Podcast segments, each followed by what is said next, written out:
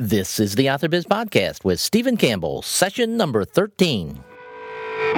Welcome to the AuthorBiz Podcast. I'm Stephen Campbell, and each week I'll bring you interviews, information, and insights focused on the business of being an author. You can find the episode show notes, links to everything mentioned in the show, and lots more information at theauthorbiz.com. Greetings and welcome to the Author Biz, the Monday podcast focused on delivering actionable information to help you run your business as an author. Let's start out this week with a question What's the difference between being an author and being an author entrepreneur? My guest this week offers this short answer. So, when you think about just one book, um, the author might think, I have written a book. The author entrepreneur says, I have a manuscript that I'm going to turn into multiple streams of income.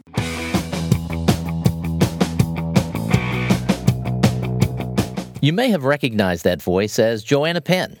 She's a talented and successful entrepreneur, as well as a New York Times and USA Today best-selling author and professional speaker. She writes both fiction and nonfiction, and she writes consistently and well about what works and doesn't work in the author business on her blog, The Creative Penn. She also shares her insights on a weekly podcast with the same name. As I mentioned, this is my 13th show. Joanna's most recent podcast was her 195th. And she's been educating authors, including me, on a variety of topics for quite some time now. Unbeknownst to Joanna, she's been a virtual mentor to me for years now, since I first decided to start walking down this path towards becoming an author. She's also been a mentor for me in terms of podcasting, so it's an absolute treat for me to have her on the show today. But more importantly, for all of us, she's written a book that's being published on September 24th called Business for Authors. And I have to tell you, the title is appropriate. The book teaches authors about business. It's not a dry textbook sort of a thing. It's entertaining. There are plenty of examples from Joanna's career, as well as information she's learned with talking from other successful authors. Now, I know when you think of business, maybe you're thinking of uh, a business you may have worked for, a company that was filled with different departments like human resources, sales, marketing, product development, customer support, finance and accounting, management team. The list goes on and on. Joanna uses the language of business and uses terminology like that to explain how each of those functions can work for you in your author business. In this interview, we'll talk a great deal about her book, Business for Authors, but we'll also go into things like how she created her wide reaching author platform, the value of long term thinking, and how she uses it to influence her business planning. Joanna's book, Business for Authors, is a valuable tool, and I can already tell it's going to be one of those books that I refer to over and over again. And not just for the information. The book is also extremely inspiring. And when you work alone the way authors do for so many hours in a day, having some inspiration that you can turn to is a valuable thing. I highly recommend this book to any author who is interested in improving their business skills. I got a copy of the book for free from Joanna to prep for this interview, but I fully intend to purchase a copy as soon as it becomes available, as well as a copy of the audiobook, because I know this is something that I'm going to want to listen to again and again. Now let's get on with the interview.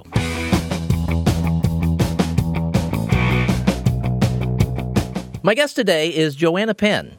Many of you are already familiar with Joanna, or maybe her alter ego, JF Penn. But for those of you who may not be, uh, she's a New York Times and USA Today best-selling author of Thrillers on the Edge and a professional speaker. But more importantly for our purposes, Joanna also writes nonfiction books for authors and has a long history as an entrepreneur. Joanna, welcome to the Author Biz. Hi, Stephen. Thanks so much for having me on the show. It is a thrill and an honor for me to have you on this show. I've uh, you've been one of the voices in my ear for the last few years, and uh, you've you've helped propel me along the path that I'm on, and I thank you for that. No, no worries. I love podcasting, so brilliant that you're doing it too. Now you have a new book that is perfect for our audience. It's called Business for Authors. Let's let's talk a little bit about the book. It's it's coming out tomorrow, September 24th. We're re- we're recording this on the 17th of September, but it's a digital book, a print book, and an audio book. So um, tell us a little bit about Business for Authors. Yes, so I think the book is really sort of my the full circle. I feel like I've come full circle with this book. Uh, I started writing, you know, well, we can go into that background, but a while back, and you know, I've gone through the process like everyone of, of writing the books. I've learned about marketing, and I wrote a book on marketing. Uh, I've learned about you know creativity. I've learned about all this stuff, and then finally, it was uh, I really wanted to kind of codify. And uh, I find with writing nonfiction, it teaches you how to, you know, it teaches you what you need to know So I needed to put down how to run my own business as an author, uh, how to be an author entrepreneur, and in doing in doing so, I hope it will help other people to essentially uh, use the language of any business and relate that to being an author. As you know, uh, all businesses are the, the same in in principle. It's just that the products and the customers and you know aspects differ depending on on what you're doing. You use the term author entrepreneur. It, it, it seems self evident what that is, but for anyone who might not understand it, can you just give us a brief definition?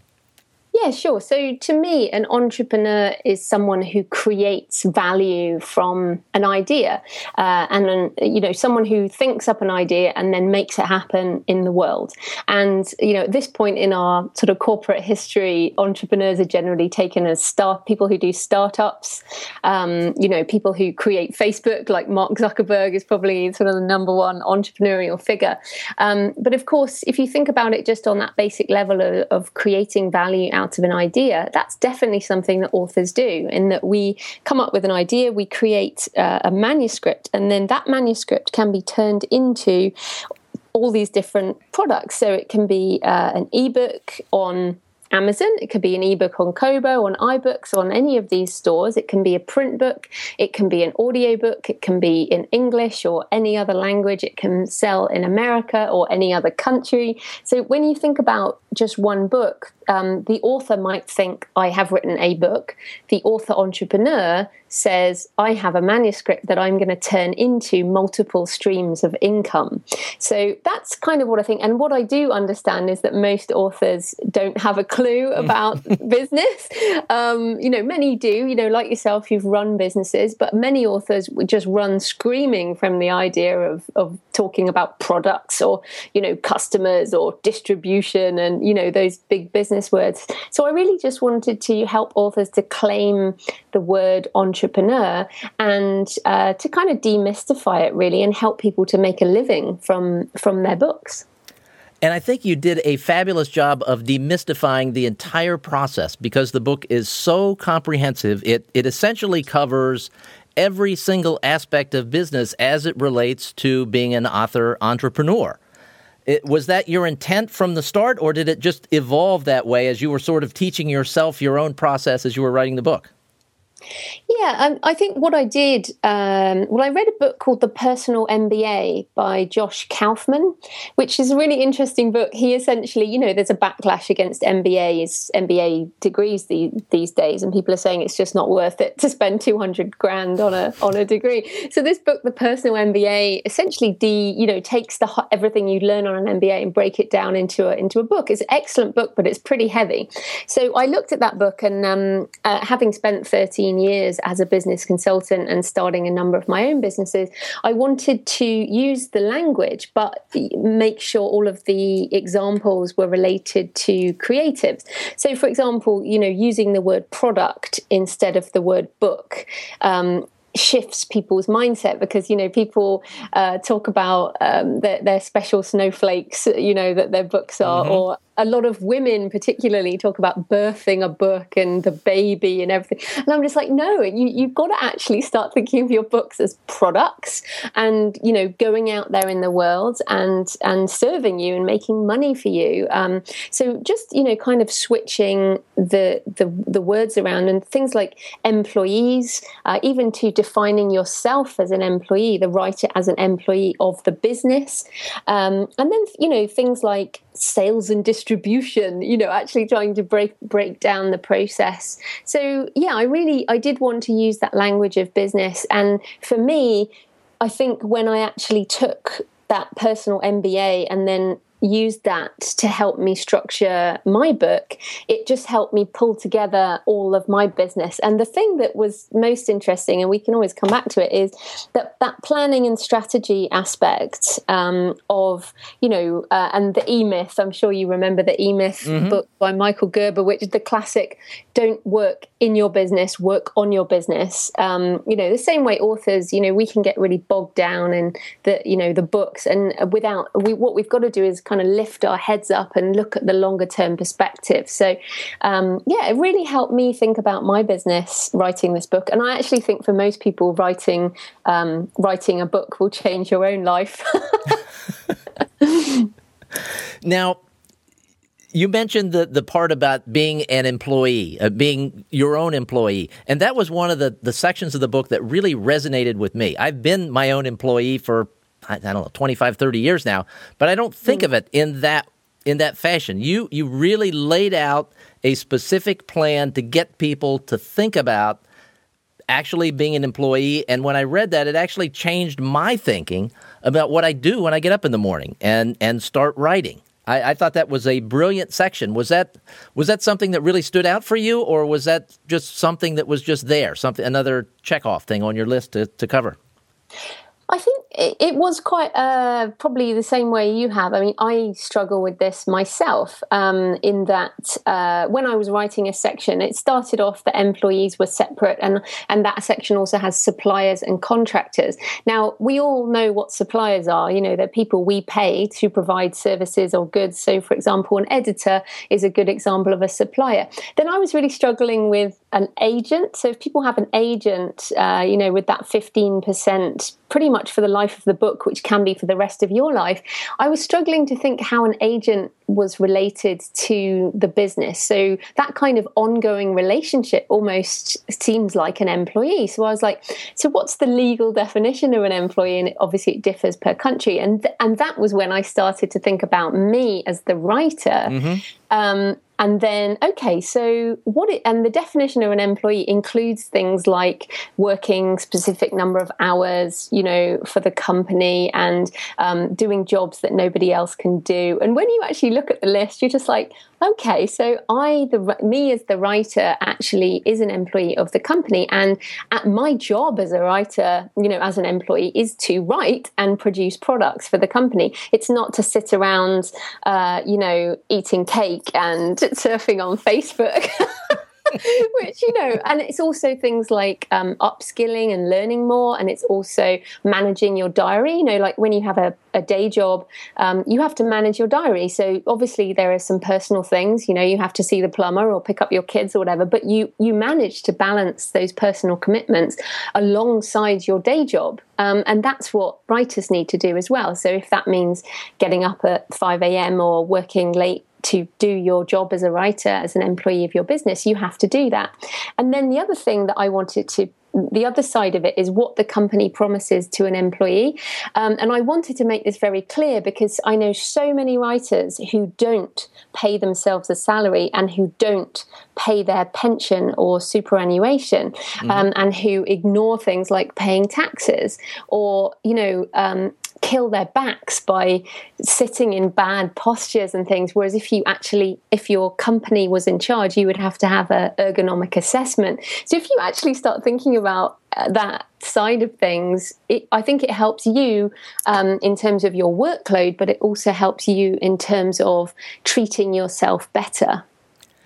There were a number of items like that in the book that were just things I, i've been in business forever and there were so many things that I would never have thought of that that y- that your list triggered in my mind, and I have so many sections of the book highlighted that uh, it just it's, it's astonishing. You covered so much ground. Now let's take a step back. You travel a lot, you speak a lot. You just got back from Stockholm. Mm-hmm. Um, do you think authors are hungry for this information, or is this something that, with what I'm doing and what you're doing, that we're trying to feed them that they may not be hungry for yet? You're so right. Um, you know, it's the latter. What I find hilarious about this book is the market for it is so small. I mean, I, I have another book which is called How to Market a Book, you know, and that book sells pretty well yes. all the time. Yeah, it's but, uh, essentially uh, how to make a lot of money selling your books. And and yeah. we all want to know that. And you have just rewritten that book and you're re-releasing it, right? In, indeed, but what's so funny with that book is, you know, people buy it. It's like six dollars or something on Kindle. People buy it, and then they email me, uh, "How do I sell more books?" And and, and it's it, it, I, it, makes me laugh because I'm like, look, that has everything I know in it. You have to read it and then do it. But what and what's funny with this book, and then I, of course I wrote one which is public speaking for authors, creatives, and other introverts. Mm-hmm. And again, the the target market for that is tiny because most authors don't want to speak. And then this book um, what's interesting is that when you when I poll like my audience, for example, most people do not want to write well well i say most people will say that they want to make money from their books. Most people will say they want to be a full-time writer but actually they don't. Uh, most people are reasonably content with their day job and don't necessarily want to take their business as an author to the next level. So I think what's interesting is. Um, uh, the, the, market for this is quite small, but what it enables me to do is when people ask me the question, um, I can say, "Go and read the book." what a reason to write a book! That's funny. Yeah, well, and also, like I said, it was for me. I mm-hmm. feel mm-hmm. I really feel that everything that I'm doing in my company is now organized and uh, what I can do next. I find myself uh, returning to the original premise for all of this, which is creativity and mindsets. So for me, I'm back to looking at my blocks around why I don't just write oodles faster than I do. You know, I'm looking at um, ways to shut down my internal editor. Uh, you know, ways to be more and more authentic, and you know, bring more emotion into my work. So uh, this book has enabled me to clear the decks in my head around how to run a business, uh, and now I can just get on with doing it. well, now that your head is so clear, and you're making it easy for the rest of us to clear our heads, one of the things that that occurred to me this morning morning when I got up, having finished the book last night, was which hat do I put on? Do it, you know what's what, how am I starting my day? Which hat do I put on? Because I imagine you with these different hats and putting it on and then not doing anything. Uh, when you've got your business hat on, you're working on your business. When you've got your writing hat on, you're working in your business. Is that actually the way? I, I'm obviously joking about the hats, but are you able to segment your time that clearly? Yeah, I find I have to, uh, you know. So as you say, I've just been in Stockholm, so I had three days in Stockholm. I I I didn't do any writing. I did three live events, spoke to you know a couple of hundred people, and uh, it's extremely tiring for an introvert. Um, and I also got to have a look at Stockholm. So for those three days, I'm a speaker, and that's my speaker hat. Um, today, uh, you know, I'm doing all these interviews and writing guest posts for the launch of this business book. So I I've been wearing the working on my business hat. I'm not. I haven't produced any new words for you know a week or so. Um, what I'm finding, what I really love about doing a nonfiction book is that it leaves me absolutely desperate to write a story. Uh, so I don't think, I mean, I couldn't have got up this morning and written fiction. I know some people do that every day, like Dean Wesley Smith is amazing at just yes. whatever else he's doing, he's still always writing fiction. I almost do need to block out time to be one thing or the other. Um, and then once once this business for authors is launched, I will be back to um, what I generally do in the morning is do the creative work. So I have on my wall, "Have you made art today?" and mm-hmm. that's that then becomes my focus for the morning generally. And then in the afternoon, I'll often do the things, uh, you know, interviews and blogging and social media and all of that that type of thing. So I've got in my diary that essentially next, and I, I do block out, you know, these days in my diary. So essentially next Wednesday, um, next Wednesday, 24th is, is when I'm back to writing fiction again. so, okay. Yes. and we'll get to we'll get to your fiction writing in a little bit, and and we'll mm-hmm. you know right now we're talking to smiling Joanna Penn, and we'll be talking to unsmiling JF Penn and that that's a that's actually a good transition to talk about author branding. It's one of those things that we all talk about, we all think about, and we think about an author platform, and we think, well, I need a website and an email list, and I should post pictures of my dog on on Facebook so people will like them, and that's it. That that's our author platform. Uh, y- you go into a great deal of detail in what you did to build your enormous platform. And uh, and what others have done, I, I, found that particularly interesting as well. Um, can you just give us for, for someone who's just getting into the business and you know maybe is going to have a book coming out in the next year what should they be doing now to build that platform yeah, I think well, the branding and the platform are two kind of different things. Um, I would say the biggest thing with branding is it does kind of emerge. Uh, so JF Penn, my fiction kind of brand, emerged, you know, three years after the Creative Penn, which in turn was my third blog and, you know, like my fifth business or whatever. So I, I think be quite forgiving on yourself um, because things change over time. Um, but then in terms of platform, I basically have done exactly the same things for the last five years or coming up to six years. Um, 2000, December 2008 was when my when I started the Creative Penn. Uh, basically, all I've done is blog every two to three days, do a podcast every week to two weeks. I've moved to two weeks now, but it was weekly at the beginning. Uh, do a YouTube video every you know week or so. Do Twitter every day, and mostly that's scheduled in advance. Um, and for, you know i don't really count facebook or linkedin or google plus or any of those others. So really for me it's been consistency over time uh, using principles around you know seo for headlines uh, generosity and sharing other people's stuff first uh, connecting with people like you're doing through the podcast. But essentially i've just done the same stuff um, and haven't deviated uh, and and it's like a snowball. You know it starts off really small and, and just gets bigger and bigger. That's that is just the way it is. And also, I do keep putting out books. That's something else. That, that's a help. there's no point in having a platform or a brand unless you have books and, and products to actually you know sell to people. If your aim is to have a business. And there are so many people who get started down this pathway. They they diligently post on Twitter. They post every day on their blog.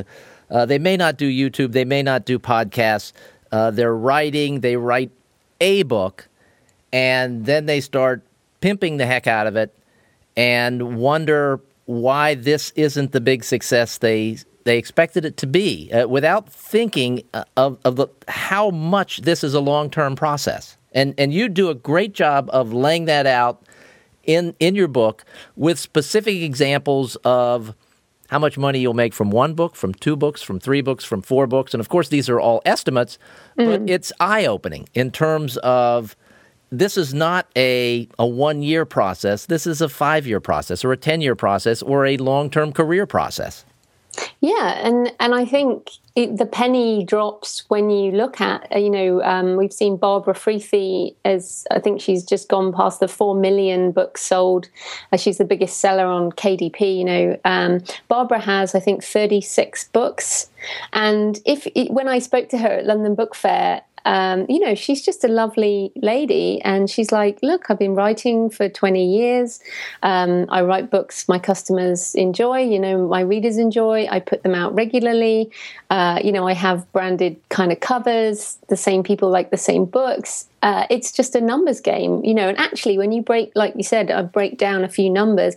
If you have one book uh, that makes you a grand a month, which let's say is is completely over the top. yeah, that's extraordinary.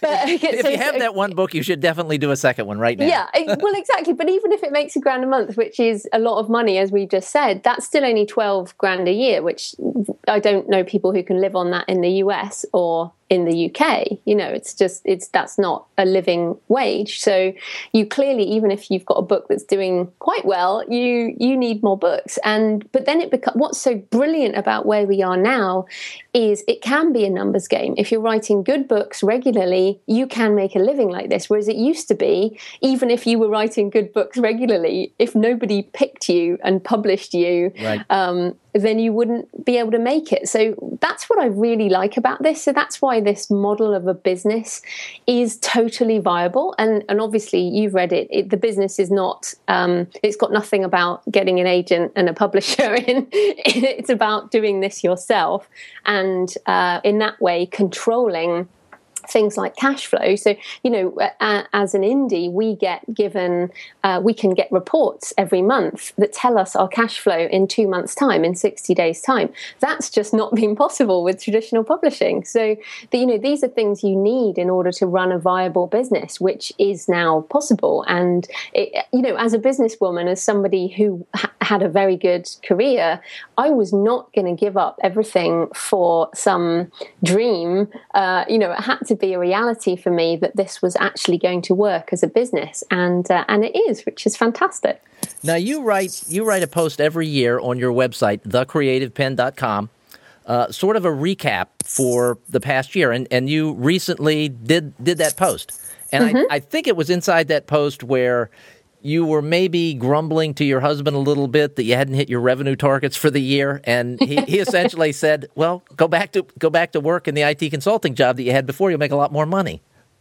Yeah, exactly. And uh, my husband's, you know, fantastic in that way. He's very supportive, and and that is something, you know, I, I think uh, I'm I'm certainly very ambitious. You know, I want to hit the goals I want to hit, and you know, I want to hire him out of his day job, which mm-hmm. um, certainly H. M. Ward has done, and I think Bella Andre, and you know, there's quite a few authors who have hired their spouses out of their jobs, um, which is absolutely brilliant. And yeah, he basically said to me, if it's if it's just about the cash flow, then go back to the job because you know clearly you can make a much easier income at um, a job where they you know you sign up for a certain salary, and of course, being an entrepreneur, the salary is never gar- guaranteed. Um, but the point of this life is it's freedom. It's it's being able to write what I want. Uh, you know head off to Stockholm and speak to people, um, you know, write the, the, books I want to write, really. And uh, I, I love what I do. I used to be so miserable in my day job. I was used to cry every day. You know, I earned really fantastic money to be miserable. so, so I'm quite happy earning less money to be really happy. Um, and I think some people would look at, uh, you know, still after three years full time, I am not making the money I was on when I left IT. But I was 13 years an IT consultant, and I've only been three years an author. Now, I, according to my plan, I will definitely make get, get back to that amount of money before the 13 years is up as an author but it's like you know the classic um, it's about climbing the ladder but you've got to make sure your ladder's against the right wall and um, i was climbing the wrong wall for for years but uh, now i'm i'm really happy that this is this is the right one so you're happy, you're doing work that you love, and you understand that you will eventually get there. It's not this is not a one year thing for you, or even a three year thing. It's uh, you, are talking about definitely being there in 13 years. So you're planning that far ahead oh, I, am the rest of my life. You know, that's another thing that's exciting about being an author. Uh, you know, you can do this until the day you die or, or your brain dies. You know, Terry Pratchett uh, is my is somebody I admire greatly, and I I support his charity, Dignity in Dying, which you know wants to give people the choice to to kill themselves if their brain is dying, and because that, that's kind of the worst horror for me. Is like, yes. okay I want to do this until the day I die, but you know, I want to be compos mentis at the time. But that I mean, it's a very exciting world we live in, where it, it, it, doesn't matter where I am as long as I have a laptop. You know, I can I can publish, I can write and publish and sell and earn money over the internet. And this really is location independence. It's uh, it's just it's just amazing. I I often I just sometimes I'm just gobsmacked when people don't realise how lucky we are. It's just like stop moaning about what you think is so wrong. I mean, this is just stunningly amazing opportunity that we have, and it's only getting better. You know, like I just said said to you before we started recording, like in Stockholm, these authors, you know, the ebooks haven't haven't hit yet. There is no Amazon.se. Um, you know, there's no people haven't you know didn't even consider that they could publish an english ebook to the rest of the world. And you know i told them i sell books in 58 countries and four languages and i'm doing joint ventures with translators. And they're just like oh my goodness, that's amazing. And this is what the world we're, we're in right now. I mean, we're only in the kind of toddling years of this revolution, this creative revolution. So, yeah, I'm, I'm thinking about this for the rest of my life for sure. Now, you mentioned you mentioned something that's that's important for us to talk about because it's something that doesn't get talked about in for U.S. authors enough, and that's the idea of book distribution in foreign languages overseas. And this is something that you're actively going through and writing about. You've written about it in the book, you write about it on your blog, you go into really great detail about the process that you're going through. Can you just give us a high level overview of maybe the first book that you had translated to a foreign language, uh, what country it was, and what happened? Yeah, well, first, I want to I want to make it clear that doing translations is, I would say, a bleeding edge activity for authors, uh, as in it is not a mainstream thing to do, and it's not necessarily going to make any money. Now, let me um, let me um, jump in here because you said that, and uh, yeah. you know who Pat Flynn is, right? Yeah, yeah, okay. yeah. Uh, for people who may not know, Pat Flynn has a fabulous blog uh, called the Smart Passive Income Blog, and he has a his tagline is the crash test dummy of the internet. I think of you as the crash test dummy for authors because you try everything.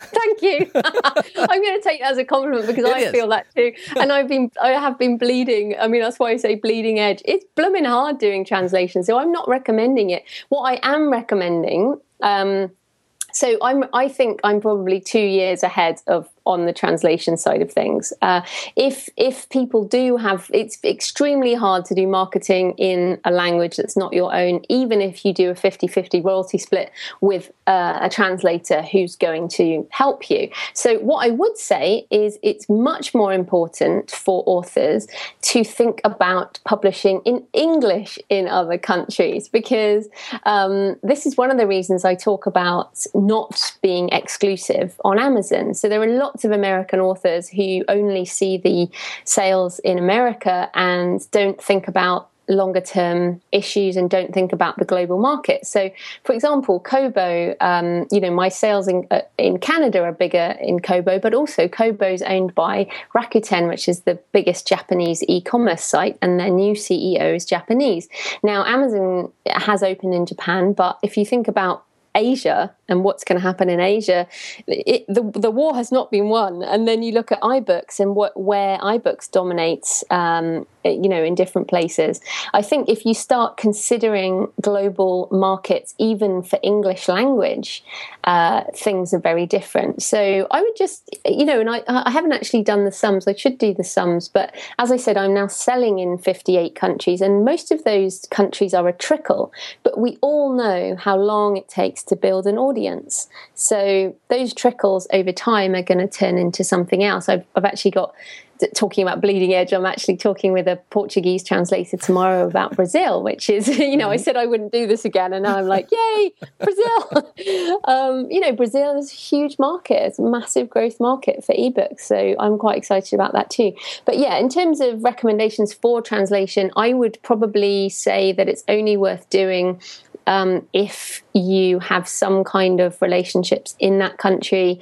Um, certainly, I wouldn't bother in markets where self publishing just isn't going to work. So, for example, France right now is just really closed to Amazon, has just passed legislation against Amazon, um, whereas Germany is really taking off for um, for self publishers. And I have two books in German, and they're both starting to earn money now. So, it, as I said, bleeding edge, but I do have that much longer term perspective, and also probably living in England, I have an international perspective that, that others don't have.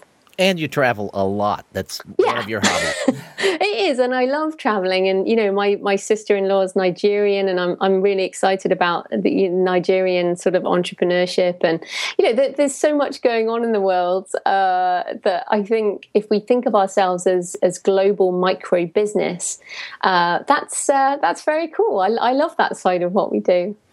You mentioned earlier when we, we talked about you just getting back from Stockholm, you mentioned that you were an introvert. That's something that you talk about on your podcast from time to time. I, I'm sure that anyone who's listening to you for the first time finds that really hard to believe. You are a an out there person. You you try new things.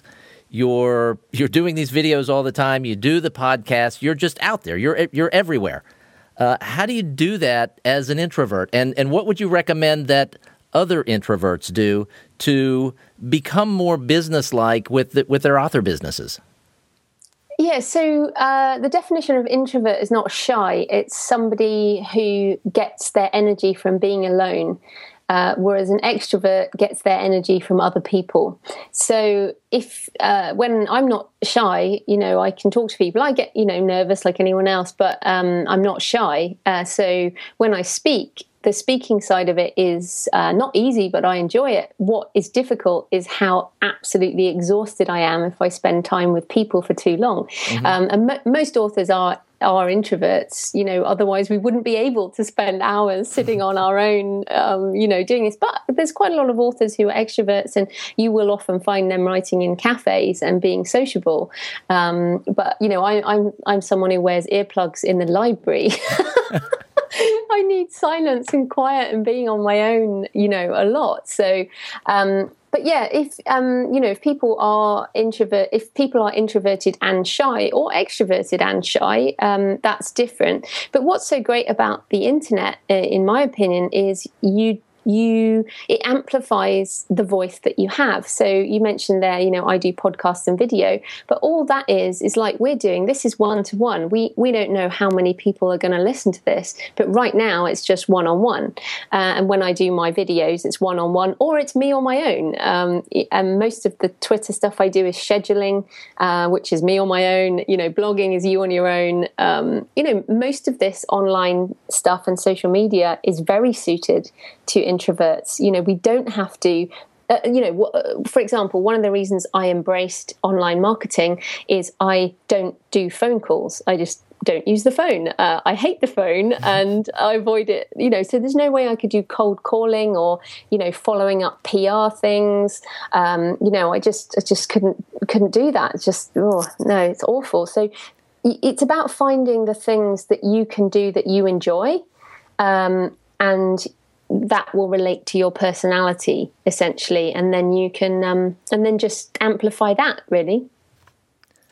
Okay um, can you bring uh, jf Penn into the room the one that doesn't smile and laugh and, and say brilliant yeah, well, she she does. She does that, but uh, yeah, I think um, you know I spent many years studying Carl Jung and the the shadow, and what I found with my fiction is just getting progressively darker, and I think that's a result of me allowing my shadow side to come out, and I think that's why I am happy because you know that so kind of the definition of wholeness is allowing all sides of you to be expressed. Um, and what I have to stop myself doing is self censoring, which is a struggle for most writers. and and you some of the things you write are really dark. And and this is again something that you talk about on the podcast, something that you're you have to accept in yourself that you're you're willing to put this out there and have it be associated with you. Yeah, and it's it's interesting. I mean, I don't write uh, I, I, mean, some people have said I have touches of horror, but I mainly write, you know, kind of oh, dark fiction, mm-hmm. um, you know, action adventure. But there's definitely murders and crime and um, things, and I write about deeper themes. Um, the latest one, Delirium, has a lot about suicide and a mental illness, uh, as well as a kind of murder mystery. And for me, it's about a, creating a body of work that I'm proud of, and that's also on my wall. I've got a lot of things written on my wall, and one of them is create a body of work I'm proud of. Um, and that, uh, so for example, I did write a couple of uh, erotic novellas under another name and then I took them down because as far as I'm concerned if I can't put my name to something and I'm not proud of everything I do, then what's the point? Uh, so, with something like delirium, again, I'm figuring out what I believe about mental illness and where I sit. You know, some of the things that I've experienced, I could be locked up, you know, like many of us, if mm-hmm. we admit it. You know, it's not a static line. Um, so, I try in my books to really learn more about myself and help other people think about deeper issues, um, as well as having a good kind of kick ass story. But I really you know, I think it's so important for authors to only write things that they're proud of that are going to last. Um, yeah. Now, I, I will admit that my favorite of your books are the Arcane series. I, I love the series. I love the characters. Um, it's globe trotting, as you said, kick ass adventure. Things blow up, ceilings come down. It's it's it's exciting stuff. Mm. And and the other, there was uh, what what was the recent novella that you did? I'm drawing a blank on the title that introduced uh, Blake Day, Daniel to those of us yeah. who weren't reading the other series. Yeah, the series, yeah, Day of the Vikings. When that was a was a fun. Neo Vikings. There's like hundred pages and just fun. Yeah, and you know what? It's so it's great you say that because it was really fun to write. I just went to this exhibition about the Vikings, got an idea, wrote the novella really fast. Um, you know, blew a massive hole in the British Museum, yes. and, and uh, yeah, it was brilliant. Fact, I talked to some military guys about what helicopter to use and all this, and and it was just super super fun. And um, interestingly, my and of course Blake Daniel is a psychic, so um, that kind of added a different angle to it, and I got to run around London, and so in, you know, it's great that you say that because I am going to do more novellas that are action adventure and blowing stuff up because it's fun for me and it's fun for the reader. Um, and yeah, I just I want to do more of that. So I I definitely try and have a balance of you know kind of kick ass blow stuff up action adventure movies that you don't have to think too much, and then this London Psychic series, which definitely has a, a slightly more brainy edge to it. and it's funny because you you have almost scared me away from reading those or because of the descriptions on your podcasts. Like I, am not sure that's for me. yeah, I know. I think I've really and maybe that's maybe, maybe you're doing that on purpose because you know it's not for people like me. I don't know. Uh, you know, it's funny. I think I, ha- I, discussed this with a guy who write who writes horror on my JF Penn site. I do mm-hmm. interviews there yes. as well. Mm-hmm. And actually, you know, I said this to him. I said, "Do we become desensitized when you write this stuff?" So in desecration, there's body modification and um, you know corpse art and you know uh, medical museums with medical specimens. And when I started writing that book, all those things made me feel quite you know physically kind of upset. It was really difficult research research to do. And now I'm just really quite blase about it. And um, the third book in the series, um, Deviance, uh, I'm going back to the body modification community. I'm going to the London Tattoo uh, convention in two weekends' time. And there is a London Tattoo convention. Yeah, Okay. Yeah. All right. You got to take pictures when you're there. Oh, I will be. It's the London International Tattoo Convention, one of the biggest in the world. Um, and I, I'm just so fascinated by why people kind of do things to their bodies in this way. And um, so, yeah, I just go down these rabbit holes. But, you know, at the end of the day, it's people i do believe with with books any kind of books people resonate with different stuff. N- you know nobody's gonna enjoy everything you write. Um, and i have to go down the rabbit holes that i want to go down. And then um, yeah i'm also writing another arcane book so there will be more good, of those. good. Now some, something else i want to get into and this gets back to the bleeding edge stuff. Mm-hmm. um, you are selling you, you sell your books through every possible distribution channel, including your own website, which is unusual. Yeah, well, it's funny because you say that, but of course, uh, not like someone like Pat Flynn, who you mentioned, and uh, most bloggers have been selling yes. books on their websites for yes, but you're not selling your books for ninety-seven dollars. No, that is that is the big, and that's why I haven't done for a long time. So I have been selling with eJunkie. I've been selling courses and audio and stuff for years now. So about five years, I have been selling digital products, and most bloggers will sell a guide, which would be a PDF, mm-hmm. essentially mm-hmm. an ebook. Um, but yeah, so what I did uh, recently, um, it, it mainly is because of that Amazon Hachette. Um, you know dispute that's going on where i read an article that said the reason hachette can't just walk away because i was just thinking why don't they just walk away? You know then amazon can't be the everything store. Uh, you know why why can't they do that? And this report said that amazon holds something like 70% of the revenue for the us or something is is you know for, for hachette is through amazon. And it made me think I do not want anyone to own 70% of my revenue. And when I look at my revenue, I would say that Amazon probably do have 70% as well. Mm-hmm. So what then becomes important, and of course, back in 2008, you remember with the uh, global financial crisis, I was laid off along with 400 other people on one day. Um, I don't like the idea of someone being able to shut me down again. So I started to uh, sell ebooks um, directly, so they are, like you say, like four ninety nine, five ninety nine, and up until recently, they've all been non-fiction. And I've just started to sell fiction through the site, uh, which is fantastic. So, what I th- I think there's a real shift in the economic climate. I think people are more willing to buy from authors directly. I think people are getting a bit more savvy about how to get files onto their Kindles. Mm, uh, yes you know, people want to shop at farmers markets or buy on Etsy. Uh, you know, they don't want to support big companies. They want to support artists. You know, Patreon and um, you know Kickstarter and all this. So I think there's a shift happening, and also what it means is you can uh, develop a relationship with people, get their email address, uh, learn more about what they want. So I think a lot of authors are, going, are shifting to not you know not entirely going all in with direct but i do think it's it's definitely something an option to grow over time yeah, and I, I completely agree it just it seemed like a great idea when you did it it it seems like something that everyone who has more than one book should consider doing um, for a number of reasons, uh, most of which you just described. But I'll emphasize the last one. You then own the relationship with the reader. You don't own the relationship with the reader if it's purchased through Amazon. Exactly, and uh, you know, I'm certainly going to keep my books on all of the platforms, uh, and uh, and then see what happens. But I, you know, I get like all this stuff, like with my translations as well. I'm not sharing um, numbers on that yet. What I'm doing is giving it six months, mm-hmm. and then I'll I'll do a roundup post, you know, after six months, and say, okay, you know, like you said about being a crash test dummy, you know, this is what's happened with this, and also with the direct thing, I'll do the same thing. Um, I'll look at actually uh, what's going on. And so far, it's definitely been non-fiction that's selling primarily.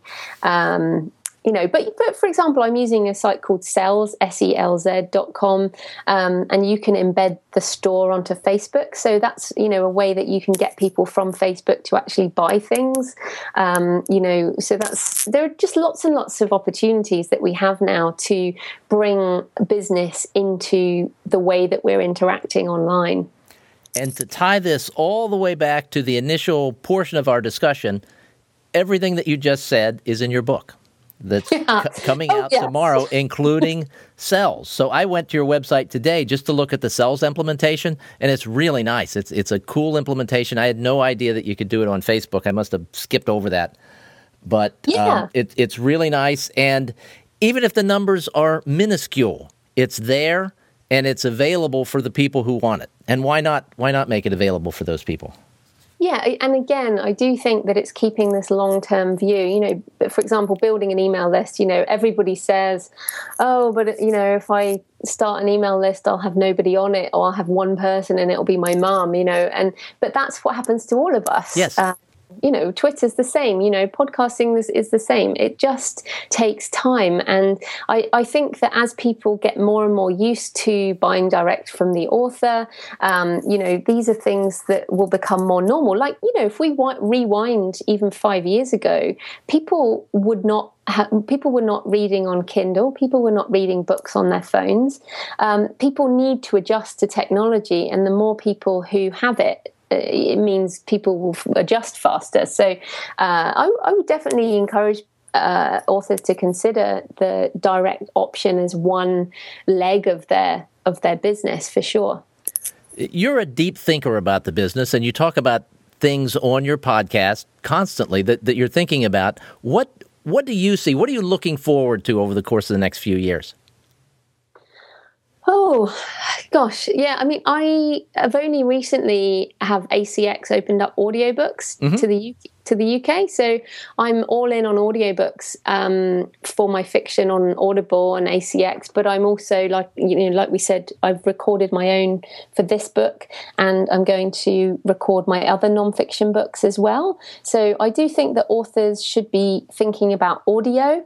Uh, again, it's these things are not very forward thinking. They're actually like right now, mm-hmm. but so few so few people are doing them. So audio is one. Obviously, the global market I think is another I really, I mean, what we haven't seen yet uh, like I said, you know, Germany is just starting to go. Sweden is just noticing um, this type of thing happening. We really haven't seen the Far East um, you know go nuts yet. I would like to see Arabic and Mandarin on on our sort of languages. The other the thing that is exciting about this translation uh, thing is that everybody says it can't be done. So I, I in Sweden people were like, well, no no translator would ever do a 50-50 royalty split. Uh, no translator would ever do work and not be paid. And I've said, but I'm working with six, and after tomorrow it will be seven translators who are doing this happily and willingly. And the reason why is that they've been treated so badly by traditional publishing for years. They've just been treated like, you know, work for hire. They had no creative input into the cover or the marketing. And what I'm finding is, as creative people, translators want to be part of the, the book. And so, what I, this has made me quite excited because it's not just that it could be musicians. You know, you could actually work with a musician and come up with a soundtrack for your book, like something um, different. I'm I'm on Friday meeting some people who do 3D printing, uh, and I, what I want to do is have have a clue, you know, a clue within my book that if you 3D print the design, it's going to give you a hint as to the murderer or something like oh, that. Yeah, I mean, cool idea.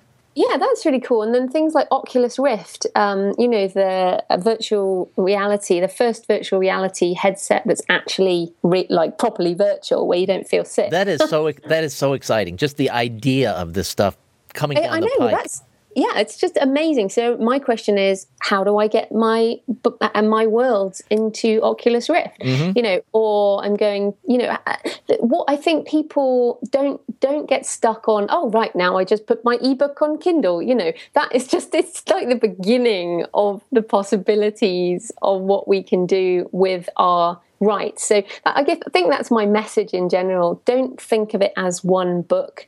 Think of it as, um, you know, the, it's one manuscript that you can turn into so, so much more. Um, and there really is no limit. And I think what indies can do, if you own the rights, you see, you can do, you can pivot, you can be agile, you can say yes to whatever you want. You know, like this box set I was in in February that made the New York Times and the USA Today list. Mm-hmm. There is mm-hmm. no way a publisher would have done that because we had 12 books for 99 cents.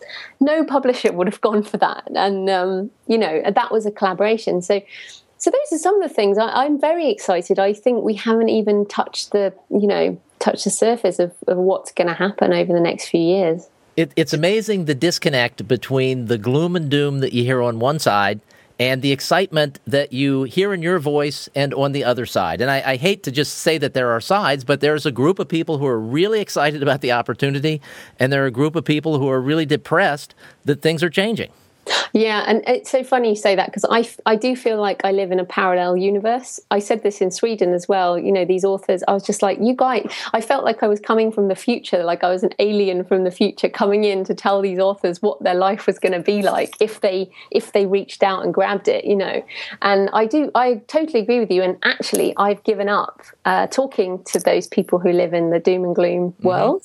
Um, you know, I used to talk quite. I used to get hired quite a lot by publishers to go and be a like you say a crash test dummy so they could beat beat me up over uh-huh. being indie. And now i'm like i don't even have to justify my business to you anymore. I just carry on. So um, joe konrath you know talks about a shadow industry and i just more and more i agree with him in that i don't use isbns for example. Mm-hmm. um, so if i don't use isbns none of what i do is being tracked by any of their traditional modeling tools and all of their reports my sales are not included in their reports, and, mm-hmm. and many authors are not included. So basically, I think we just have to live in our we can live in our happy positive world.